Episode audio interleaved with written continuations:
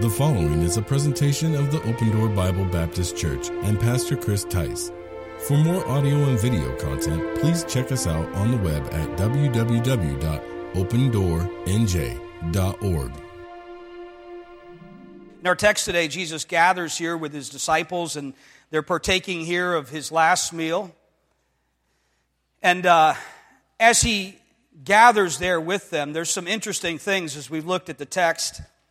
Uh, how many found it interesting that just like when he told them to go get the, the, the, the colt, the foal that, of the donkey there, that he's, he sent them kind of in a similar fashion. Did he go? The two of you go, and he said, uh, You'll find this colt. If somebody asks you, this is what you'll say, and this is what will happen. How many thankful that God knows what we don't know? That God knows what's ahead of us, that God knows the path that is before us, and as the Proverbs remind us, that in all our ways may we acknowledge Him and He will direct our paths.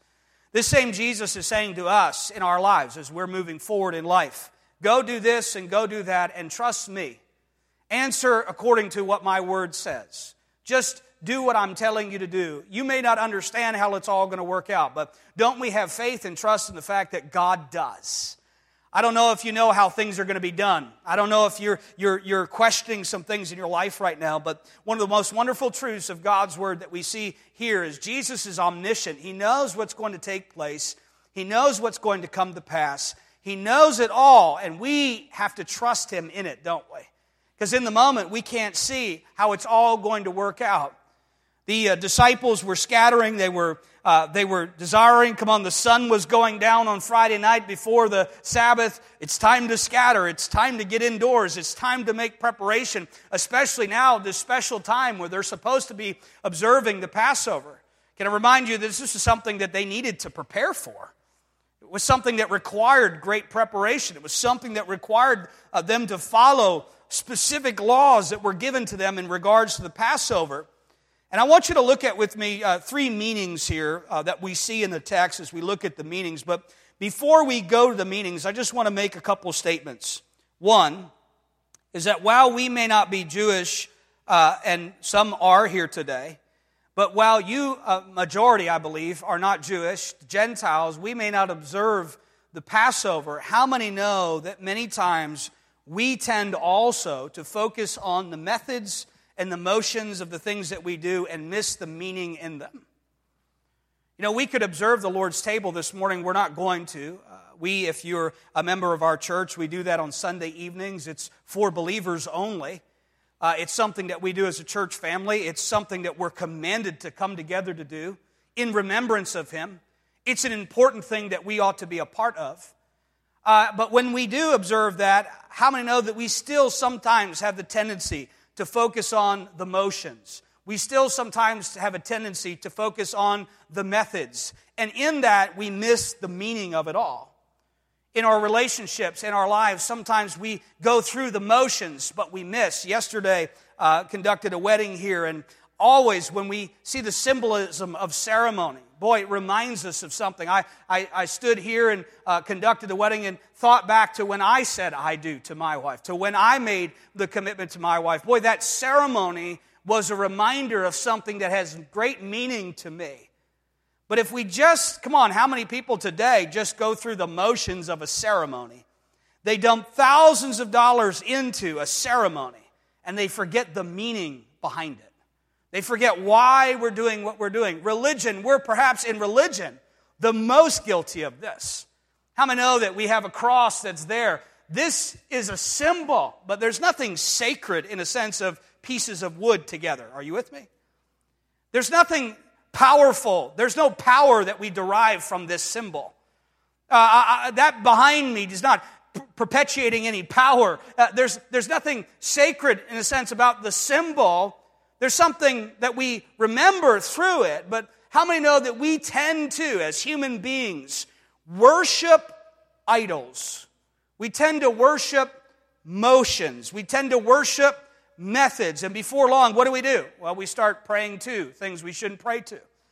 We start worshiping things we shouldn't worship. We start bowing down. Uh, isn't it interesting that the first commandment that God gives to us is, Thou shalt have no other gods before me? Thou shalt not make unto thee any graven images. Thou shalt not, he, he tells us, don't pray to them, don't worship them, but yet we form whole religious systems around our worship of, our idolatry in. And before we think of ourselves more highly than we ought to think, come on, sometimes if we're not careful, we worship things we shouldn't worship. We tend to worship our relationships. We worship our careers. We worship sports. We worship money. We worship our stuff. We worship our marriages. We tend towards idolatry. How many know this? Jesus did not come to replace one broken religious system with another broken religious system. Jesus came to free us from the law of sin and guilt and death that was written in our hearts because of the fall of man. Wherefore, as by one man sin entered in the world, and death by sin, so death passed upon all men, for that all have sinned. There's a lot of symbolism going on in the text, isn't there? There are a lot of motions being followed. And can I remind you that for years and years and years, the Jewish people had gathered to observe the Passover supper. But now what was happening is they were doing it because they were mandated to. They were doing it because they had to. They were doing it because, and I've seen people, well, that's, you know, crazy that people would do that. You ever see people around Christmas time? Christmas Eve, we're controlled by, aren't we? Our holidays, we're controlled by. Oh, I have to do this, I have to do that, I have to. It's amazing some of the things that we do around these holidays, isn't it? It's amazing some of the things because why? Because we're controlled in our culture often by the symbols. I'm not trying to defame or try to break down, but listen, isn't it important the meaning for which we do these things? And can we lose the message or the meaning sometimes in our motions?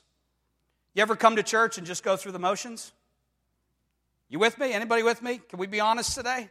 You ever come to church and just go, uh, I'm here? That's kind of how you know it's kind of like you're just watching the clock. It's like, I'm here, we're going to leave here, we're going to here. I'm just getting in, I'm clocking in, clocking out. What's, what's the most important thing is that I'm here, not the reason why I'm here. Mm. We missed it, didn't we?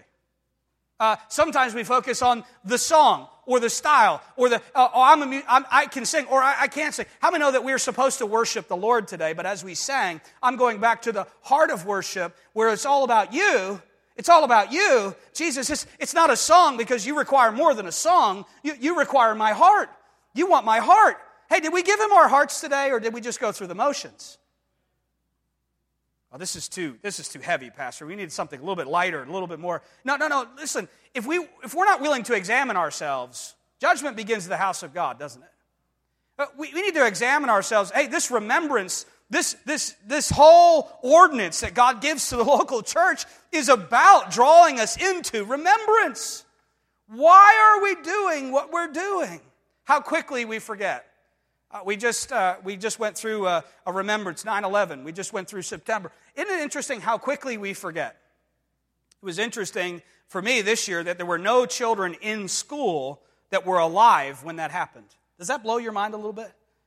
They weren't even alive when it took place. So many people remember where they were when they heard about these things. But isn't it interesting how, when that happened, the churches were full? but how quickly we forget. We, we rush in tragedy into the house of God, and then in our pleasure and our comfort, we feel no more need to go back to those places because we don't see the meaning. We don't, we don't feel, we don't sense the meaning. It's not my job today to give meaning to what you do. Christ gives meaning to what you do. If you find what you're doing to be motions without meaning, look to your own heart. The Spirit of God gives meaning to our motions. If it's just going to church, if it's just reading my Bible, if it's just saying my prayers, if it's just going through the motions, boy, that's not a very fulfilling life, is it? What we find fulfilling through the gospel is that there is so much meaning behind everything that we do. Now, there's a, one field of thought let's just get rid of all the symbolism.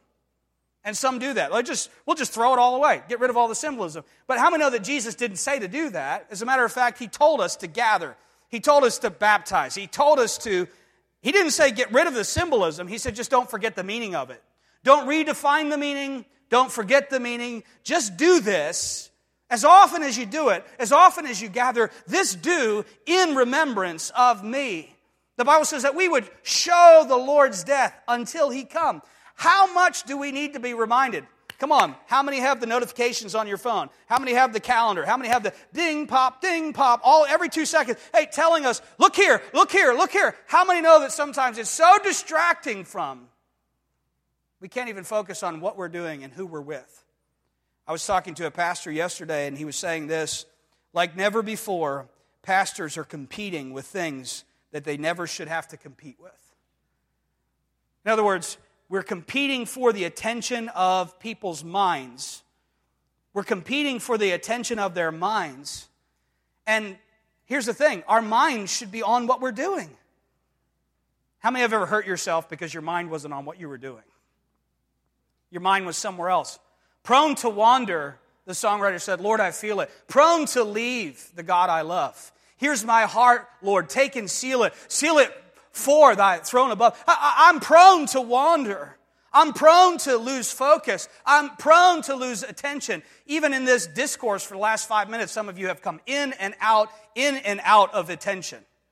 You say, well, I just have a short attention span. No, we lack discipline as believers today. We lack discipline. That's why we cannot read the word every day like we should. That's why we cannot pray every day. That's why church members even today. We're, we're begging pastors are begging the church to come to church. Please please come. The church is the people. The church please come. Please come. Please come. We're begging the church to come to if we had the right meaning behind what we were doing no one would have to be begged. We would be motivated. We would be motivated because we would see the need in it. So many, this is the average church member today. Uh, it doesn't matter whether I'm there or not. Doesn't matter whether I give or not. Doesn't matter whether I serve or not. Doesn't matter if I miss or not. I'm not important to what? Any, any part of your body you'd like to lose today? Are you with me? Any part? Insignificant part? Any, any part you'd like to just sever from today? Any, anybody up for losing anything? Uh, the body, the body of Christ, are we not? The body of Christ? Hey, we're not all the eyes. We're not all the ears. We're not, we being many members are one body in Christ, and every one members one of another, having then gifts differing according to the grace that is given to us. Hey, all of us, forsake not the assembling of yourselves together. How much? So much the more as we see the day approaching. We went from a church that gathered daily to a church that gathers dutifully sometimes to a church that just doesn't gather. But the church of living God gathers. Are you with me? And we see the meaning, number one, here in the text, the meaning of the preparations. The meaning of the preparations. Notice here the purpose. The text says the disciples came to Jesus wanting to know where he wanted to observe the Passover meal. The Passover was the main feast of the Jewish religious year. It was to be held on the 14th day of the first month of the Jewish calendar, still is today. The first month of their calendar uh, roughly corresponds with April on our modern calendar. Isn't it interesting that the resurrection of Jesus Christ is something we can point to and say, that's when it happened? Aren't you glad for that? I can't do that with the birth of Jesus. It, does anybody understand, you know, Jesus was not born on December 25th? It's when we observe it it's okay to observe it. It's okay to, to, to do some of the things that we do. I, I'm, I'm, I'm not going to mandate to you how or, or how not that you do those things because the Bible doesn't mandate that to us. But interesting that to the resurrection, he points to the calendar and says, hey, that's when it happened, guys. There's a date that we can go to, something of a surety that we can do. I mean, Resurrection Sunday, Easter, that's the time where we say, hey, we know this happened. We, we know when it happened. We're marking the date because this is a significant part. Because without the resurrection, if Christ be not risen from the dead, we're men most miserable. There's no meaning in our motions without the resurrection of Jesus Christ. And here he's marking, marking for us. He's pointing to the calendar, marking for us, hey, this is when I died, and in three days I'm going to rise again. There's a purpose in all this. The regulations for the Passover, you can look up in Exodus chapter number 12. And, and why don't you guys throw up that picture? There's a kind of a picture here today, modern day, uh, a Passover meal. And uh, they uh, uh, would observe this. They were to choose a lamb which was killed on the evening of the Passover, Exodus 12, 3 through 6. They were to take the blood of the lamb and put some of the doorposts of their, of their house, Exodus 12, 7. They were to roast the lamb over a fire. They were to eat it with bitter herbs and unleavened bread, Exodus 12, 8. They were to eat this meal dressed for a journey with their shoes on, their walking sticks in their hands. They were to eat as though they were in a hurry, Exodus 12, 11. And the order of the meal is as follows they were to drink a cup of red wine mixed with water, diluted. Luke 22, 17. There were, was a ceremonial washing of hands, which symbolizes the need for spiritual and moral cleansing. They ate bitter herbs, which symbolized their bondage in Egypt and the bitterness of captivity. They, they drank a second cup, at which time the head of the household explained the meaning of the Passover. And as Jesus did with his disciples, they weren't drinking the whole cup, they were sharing the cup. They uh, would then sing the first two uh, uh, of the Hallel Psalms, which are found in Psalm 113 and Psalm 114. And then the lamb was brought out the head of the household, how am I doing? Am I doing okay? All right, I'm doing okay. I'm checking with our Jewish resident here, all right? Some you, there's some other ones here, but I know she keeps me on track with this stuff, all right? But uh, the, the, lamb was brought out. The, the head of the household uh, distributed pieces of it with the unleavened bread. The, the unleavened bread symbolized haste. There was no time to allow the dough to rise before the journey would begin. But also, Jesus showed us also what the lack of leaven symbolized, and that was sinlessness. Uh, they, they drank a third cup, and they would conclude the meal by singing the rest of the Hallel Psalms, which is Psalm 115, 116, 117, 118. And this was the meal the disciples were asking about. Orthodox Jews still observe the Passover the same way it's been observed for thousands of years, but sadly, they've missed the meaning to the meal. Sadly, they go through the motions, but don't know the motives. They don't know the message. This was the meal the disciples were asking about. It, it'd be worth our time, really, to, to stop here and talk about the Passover meal because it's a wonderful picture of the Lord Jesus Christ. And by the way, that's what it was a picture of. The feast involved a lamb. But notice Exodus 12:3 called for Israel to choose a lamb.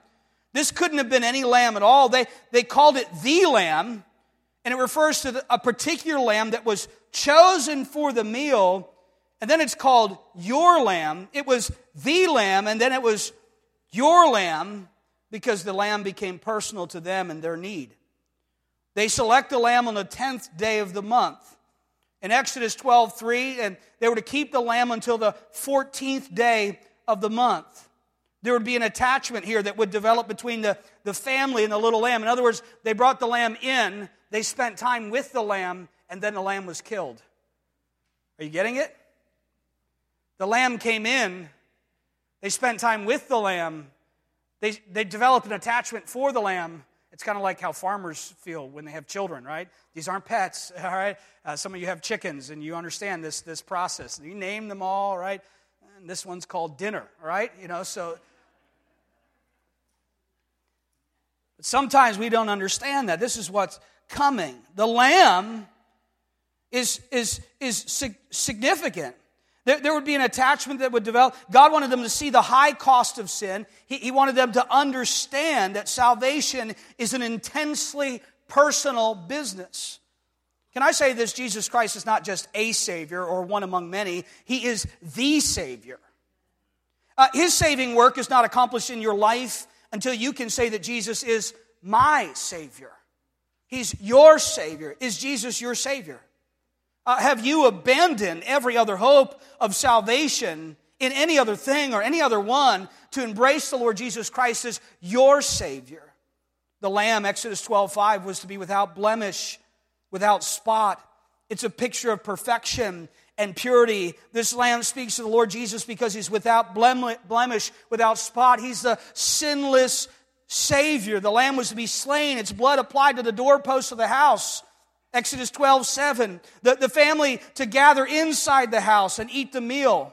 Because when the death angel passed through the land to kill all the firstborn children, those who were in the homes with blood on the doors would be saved. You see how these stories become crazy without the meaning. Do you see how unbelievers look back at a, a God? How could a God? How, how could a God? Uh, what was he showing to them? Death was coming, wasn't it? Wherefore, it's appointed that a man wants to die. Death is coming. He's trying to show us the consequences of our sin will come to fruition. When sin is finished, it brings forth what? Death. In the day that thou, hey, Adam and Eve, in the day that thou eatest thereof, thou shalt surely die. For the wages of sin is death. And death and hell were cast in a lake of fire. This is the second death. Death is coming. Death is certain. Boy, how many know that sometimes the flesh cons us into believing we're going to live forever? The anthems of the world will live forever. We'll live forever. Uh, we'll stay young forever. Our, our lives are not the vapor that God says they are, but how many of us been reminded again and again about our mortality? That life is a vapor, it's here, then it's gone. Many of us have loved ones that are not here with us today. Why? Because we've been reminded of our mortality. That one day, everything and everyone around us, should God tarry, will die. Death is coming, death is certain. But the death of, death of our souls, the death of who we are, that's what God came to free us from. But not just that, spiritually, but also physically. Jesus came to bring the resurrection to us. This lamb slain, the death angel passes is a picture of Jesus. The only shelter anyone has against the wrath of God is the blood of Christ. If you ever have hope to be saved, you must uh, uh, come to Jesus Christ by faith. And the Bible says his blood washes every sin away.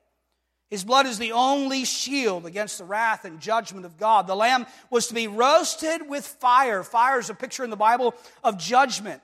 And it reminded Israel that the judgment of God was being poured out on sinful Egypt. And the only thing that prevented Israel from being judged with Egypt was the blood of the Lamb who had died to save them. Do you think this began to resonate with those that believed on Jesus? As John the Baptist sees Jesus on the shore and points to him and says, Behold, the Lamb.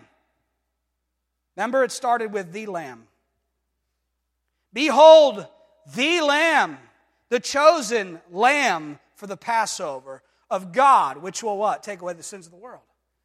He was identifying Jesus as the Lamb, the Passover Lamb. Thousands of years they killed, uh, fire roasted these lambs, ate them with haste again and again. Every year, every year, every year. Death, death, death, death, death, death. And now the Lamb was with them. It was that 10th day of the month when Jesus walked along the shores of Jordan and was identified as the Lamb. It was the 14th day when Jesus went up with the disciples into the Passover and the Lamb was killed. You get it? Jesus is pointing to the exact moment when the Lamb's identified and the Lamb is given as a sacrifice for the sins of the world. This truly was the Lamb of God. This is the Lamb of God.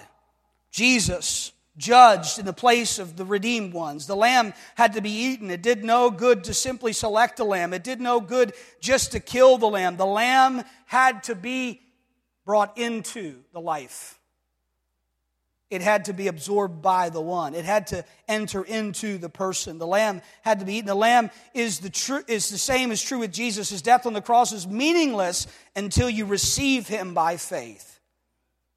There's much more that could be said about the Passover, but for time we won't go into it. But we see the purpose of this. What can wash away my sin? Nothing but the blood of Jesus. What can make me whole again? Nothing but the blood of Jesus Oh, precious is the flow. That makes me white as snow. No other fount I know, nothing but the blood of Jesus. There was a purpose, there was a plan. In their response to the question, Jesus sends two of his disciples to make the arrangement for the Passover. We know that these two disciples, according to Luke 22, were Peter and John. And according to the Jewish law, only two men were allowed to accompany a lamb for sacrifice. Notice Jesus still following, fulfilling the law. Jesus tells them to enter the city to look for a man carrying a pitcher of water. They were to follow this man, and he would lead them to a house where they would find everything ready for the meal. How many on the surface those seem like very vague instructions? Go to the city, the city, uh, the city where millions of people are right now, uh, observing the Passover. Go, go to the city and, and find a man who's carrying a pitcher. Well, this would have been significant because only women carried pitchers of water. When men carried water, they carried them in leather satchels or canteens or something like that. Only women carried the pitchers. There was a, a man that would be carrying the pitcher. This would be significant. He would stick out, if you would, like a sore thumb. What's even more significant is John Mark's house, the guy that, uh, the man that God used that wasn't present at the meal perhaps is even believed to be this is the house of John Mark, his family, the place where many of the disciples would go later into the upper room to, to, to have fellowship, to have prayer, to meet together and worship God. It's interesting, all of this, isn't it? No coincidence with God. Purpose and plan, purpose and plan. But isn't it interesting how sometimes his purposes and his plans are, are veiled to us? They're, we lack understanding, don't we? But we lean not unto our own understanding. In all our ways we acknowledge Him. Uh, we trust also in Him, don't we? We follow Him. Uh, so many people look at faith today and call it foolishness. And I understand that sometimes there's a fine line there. But what I'm saying is it's never foolish to listen to what God says in His Word. It's foolish to try to add to it. It's foolish to take away from it. It's the foolish to think I don't need it and I can rely on my dreams and my experiences to look for God to show me a way. But how many know we need to stop trying to think about things we don't know and start thinking about the things we do know? So many Christians have divorced their lives from the Word of God. They don't know the Word of God. How different are we than all those other religious people following the methods and the motions of religion without even knowing the reasons why? Have you ever asked a religious person why they gather on Sunday? Do you know why? Why do we come together on Sunday? What's the reason? Uh, do, do you know why? Uh, listen, isn't it important for us to be ready to know, to give an answer of why we do what we do? What separates us from, is it just because Sunday, that's the day in, in our culture where people go to church? And I understand as the cultures change, the reasoning behind things have changed. I mean, let's be honest, Sunday's no longer the day where everybody goes to church. Used to be that in our culture, but when culture changes, how many know God's people don't change because we know the reason why we do it? We understand the meaning behind it all. We see the importance of it. We see the need for it. We're not casual toward it. We understand this is a necessity in our lives. How many know that when you don't see the Word of God as a necessity to your life, you don't read the Word of God? Man cannot live by bread alone, but by every Word of God. We know that, but believing that is a different thing, isn't it?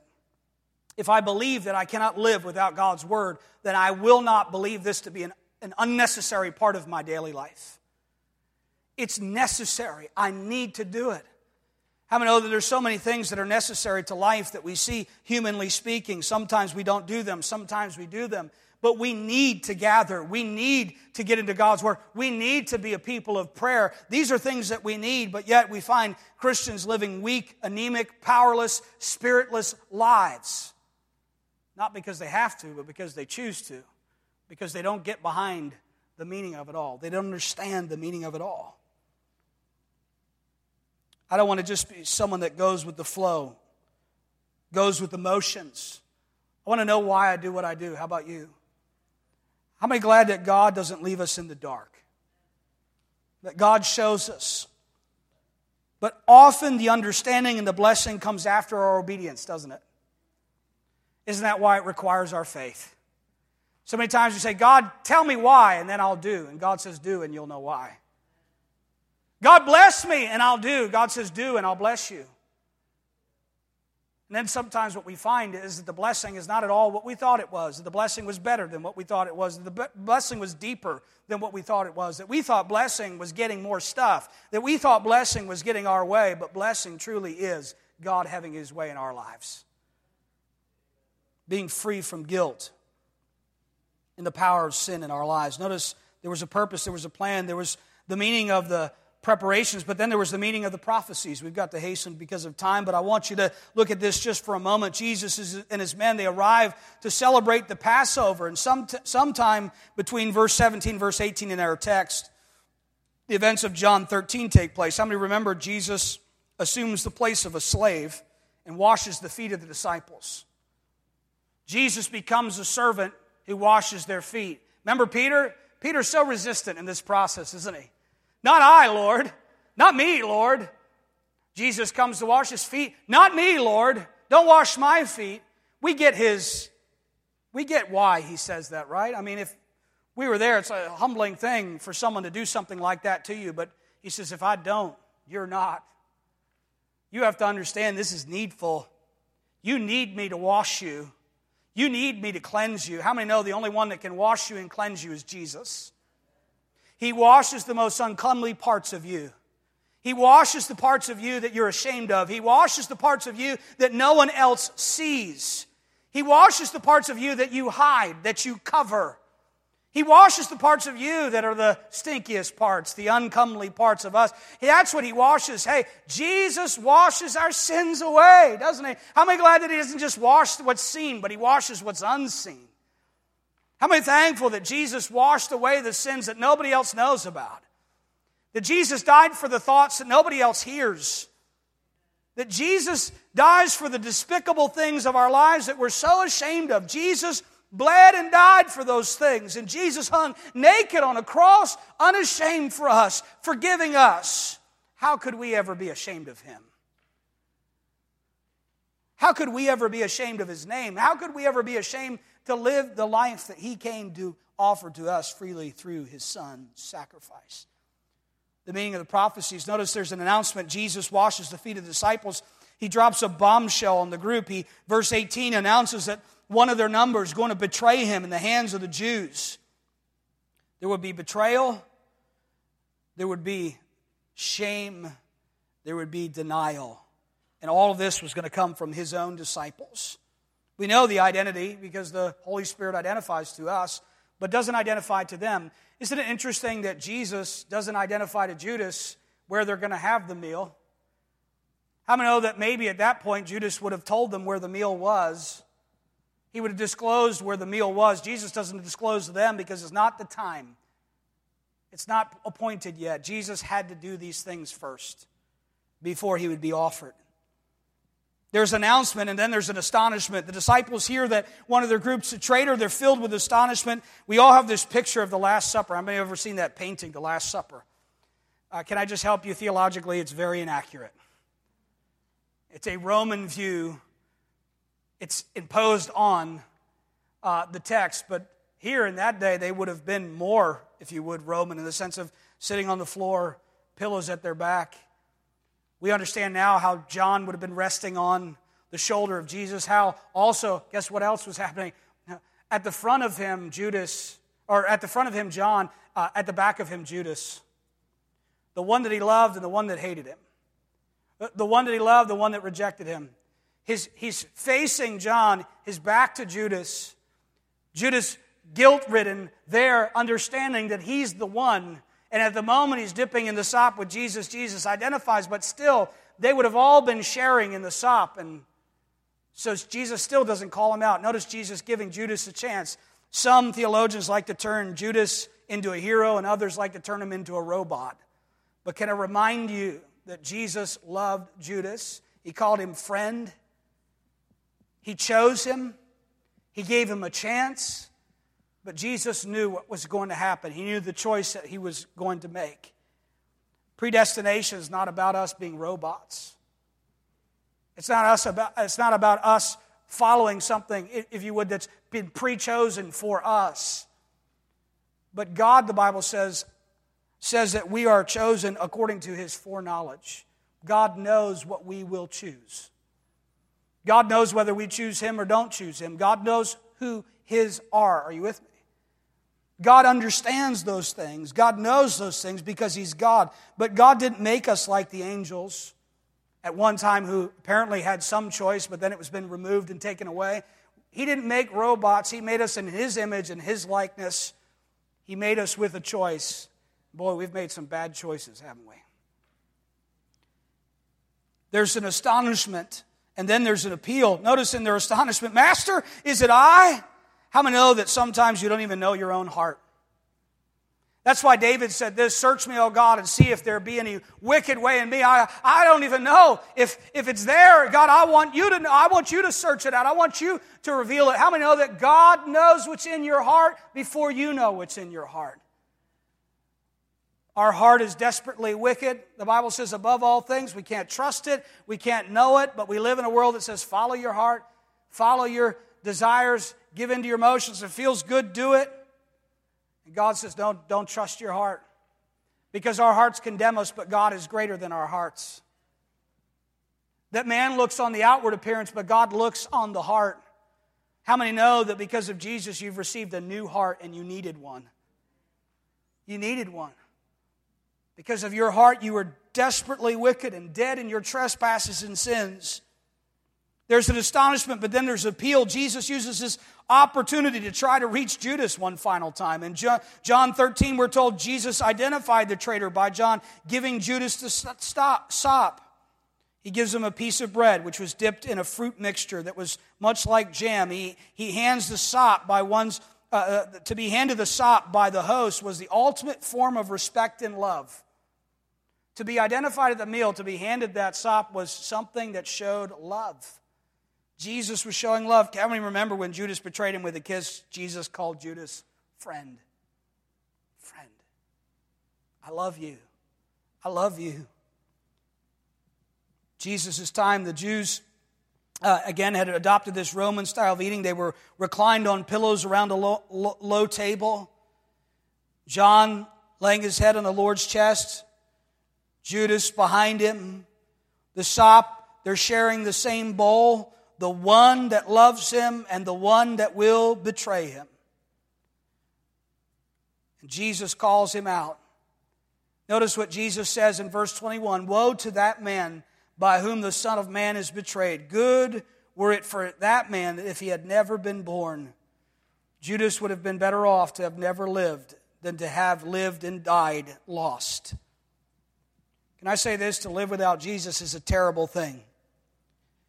But to die without Jesus is eternal death and punishment. In a place that Jesus described as where the fire goeth not, not out, the worm dieth not. Hell's a place of punishment. Hell's a place of fire. Hell's a place of thirst. Hell's a place of pain, a place of wrath, a place of frustration and anger, a place prepared for the devil and his angels a place of eternal separation from God and all that is good. It's a place that none of us want to go. Everyone wants to talk uh, about going to heaven, but nobody wants to talk about how you get there. There's only one way, by the way. Jesus said, I am the way, the truth, and the life. No man cometh to the Father but by me. Can I tell you, there's no other place? There's heaven, there's hell. There's believing on Christ or rejecting Christ. There is no in between.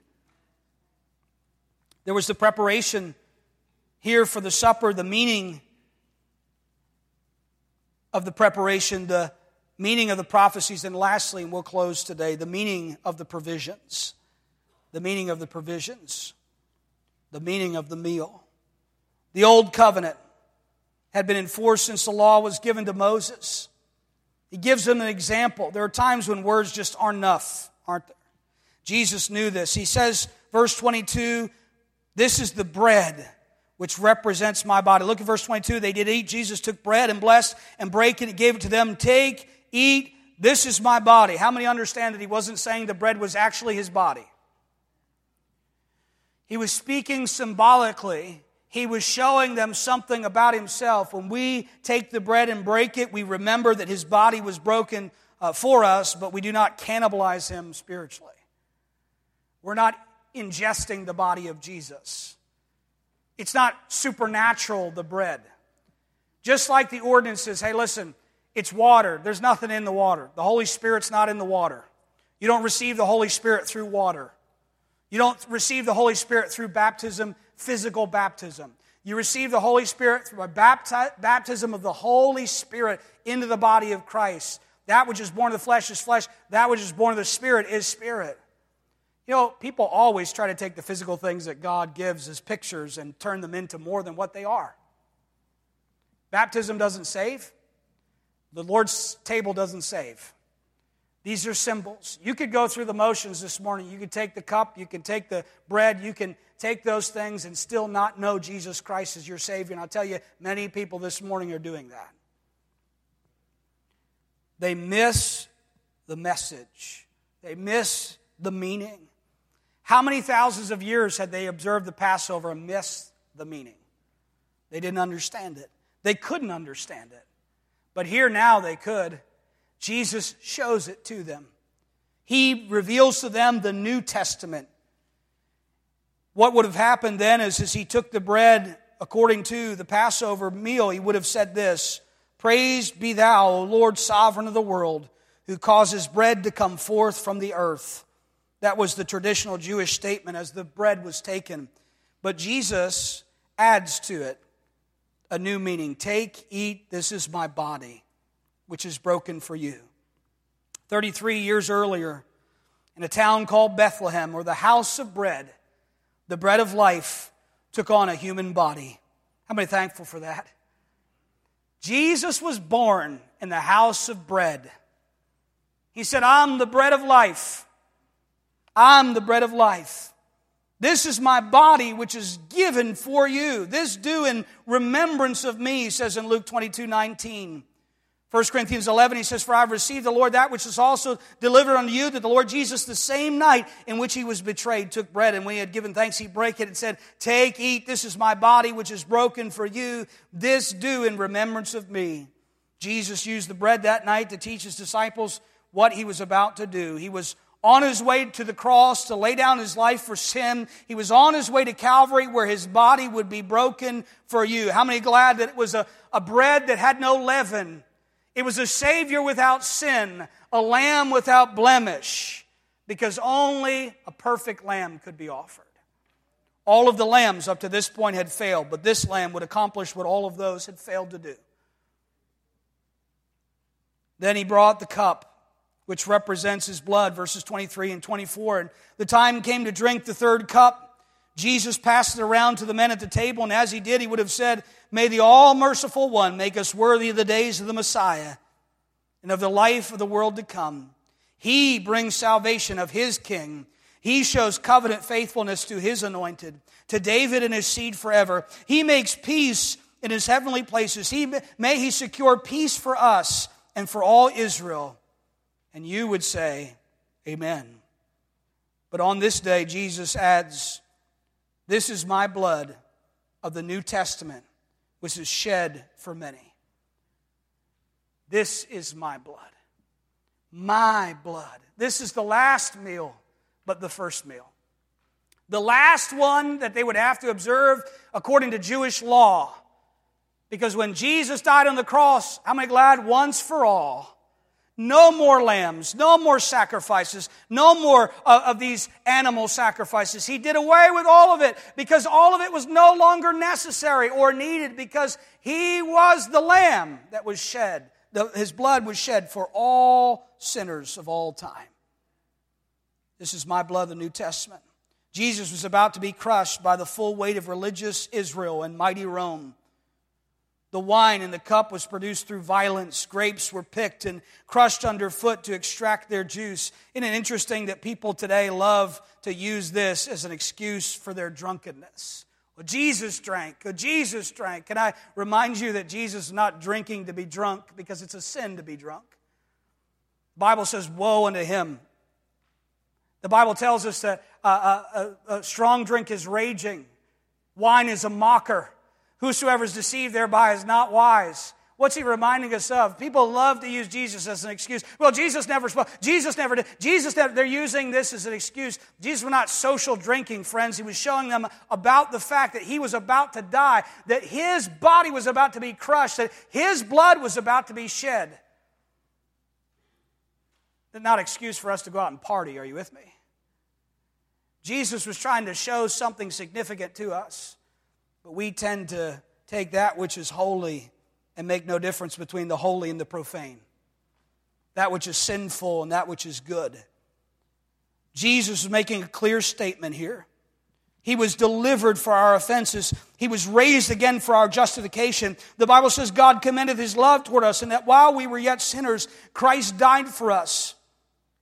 He hath made him to be sin for us who knew no sin, that we might be made the righteousness of God in him. He says, and walk in love, as Christ also had loved us and had given himself for us, an offering and a sacrifice to God for a sweet smelling Savior. For Christ also hath once suffered for sins, the just for the unjust, that he might bring us to God, being put to death in the flesh, but quickened by the Spirit. When Jesus was crushed on the cross, his precious blood was shed. When the blood was shed, God was satisfied, whom God has set forth to be a propitiation through faith in his blood, to declare his righteousness for the remissions of sins that are past, through the forbearance of God, to declare, I say, at this time, his righteousness, that he might be just and the justifier of him which believeth in Jesus. The third cup in the Passover feast was called the cup of blessing. And Paul picked up that theme in 1 Corinthians 10. He said, The cup of blessing which we bless is not the communion, is it not the communion of the blood of Jesus Christ? He was calling them, he said, All this symbolism has a meaning. All this motion has a meaning. All of this mandate has a meaning. And all of it gives meaning to us all, doesn't it? Why would Jesus do what he did? He did it because it was the Father's plan. He did it because it was the only hope we had. He did it because He loved us with great love. He did it because He loved me. I think you should make it personal to yourself too. Because if we just make it corporate, we miss it, don't we? He did it because He cared for me. The songwriter, psalmist cried out, No man careth for my soul. How many are glad that Jesus cares for your soul? He loves you. What is your soul? Is the essence of who you are. What Jesus did now gives meaning to all that we do. We find meaning in our relationship with Christ through Christ's sacrifice. We find meaning now in a life of sacrifice. You know, some people live religiously a life of sacrifice, but they miss the meaning of it all. Did Christ die so we could live for ourselves? Did Christ die so that we could live our lives? No, Christ died so we could live his life. But sacrifice alone on our part doesn't give us salvation. If not, we'd be crawling on our knees today. Are you with me? To bloody ourselves, to make ourselves worthy. If not, we'd be making ourselves pay some kind of penance. How many glad that you don't have to share in Christ's sacrifice. You don't have to add to it. You can't add to it. By the way, we taint the blood of Christ when we add our blood to it. Our blood's tainted, His blood's perfect. The only blood shed that's perfect for my justification is His blood. I can't add to it, I can't take away from it. But what does it do? Well, it now propels me into wanting to live a life like He lived, which calls me to sacrifice, doesn't it? I'm not supposed to go and live how I want. Now I present myself what?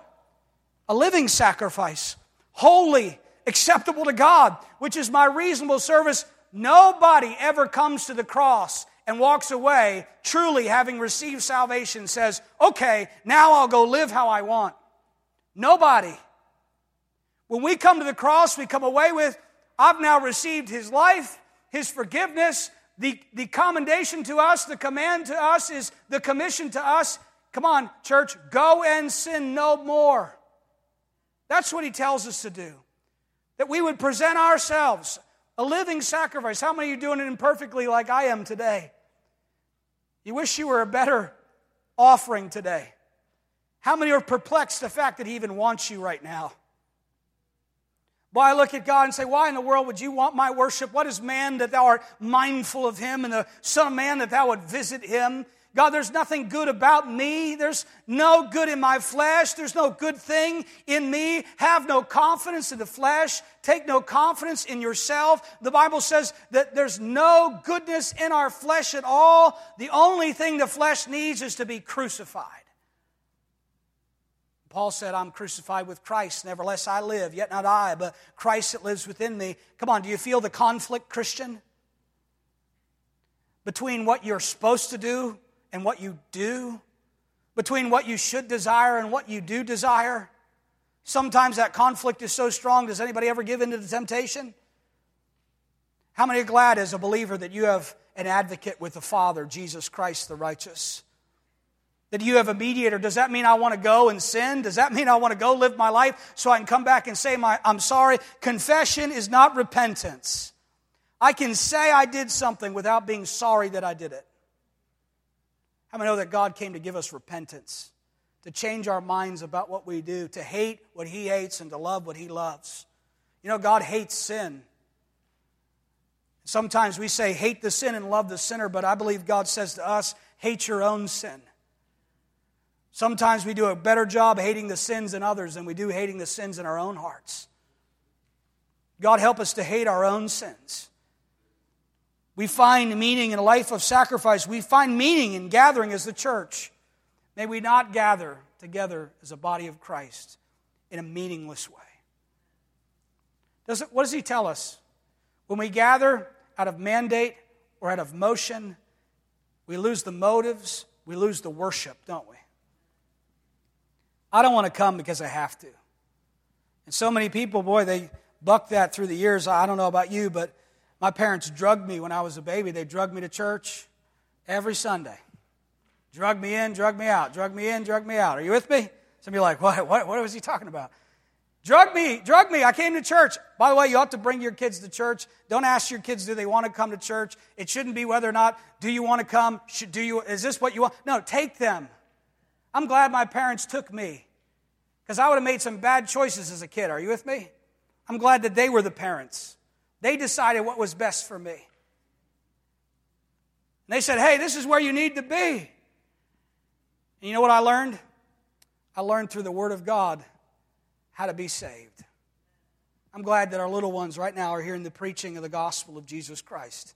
The Bible says that they're able to make us wise unto salvation through faith, which is in Christ Jesus. But what point did we make church just about kids? Remember those years, those eras where parents dropped their kids at church instead of taking their kids to church? Some of you, that was your parents. They just dropped you off. It was a place for you to go, but it wasn't good enough for them. How many know that we need the example? We need to be the example. We need to understand that we need it. Say, I know the stories. I know the, hey, have you lost the meaning though? We need to get back to the heart of it, don't we? The heart of it is that it's pleasing to God when we gather. He commands that we do it. But I want to do it because I love Him. How about you? How I know when we just do it out of duty, we lose our joy? But when we have a desire for it, boy, have you lost your desire for it? Why don't you ask God to give you a new, refreshed desire to do what pleases Him instead of doing what pleases yourself only? God, help me to do what pleases you. We find meaning in giving the bread away. Now I can share the bread with others. How many are excited about that? This week you'll be able to share the gospel with somebody.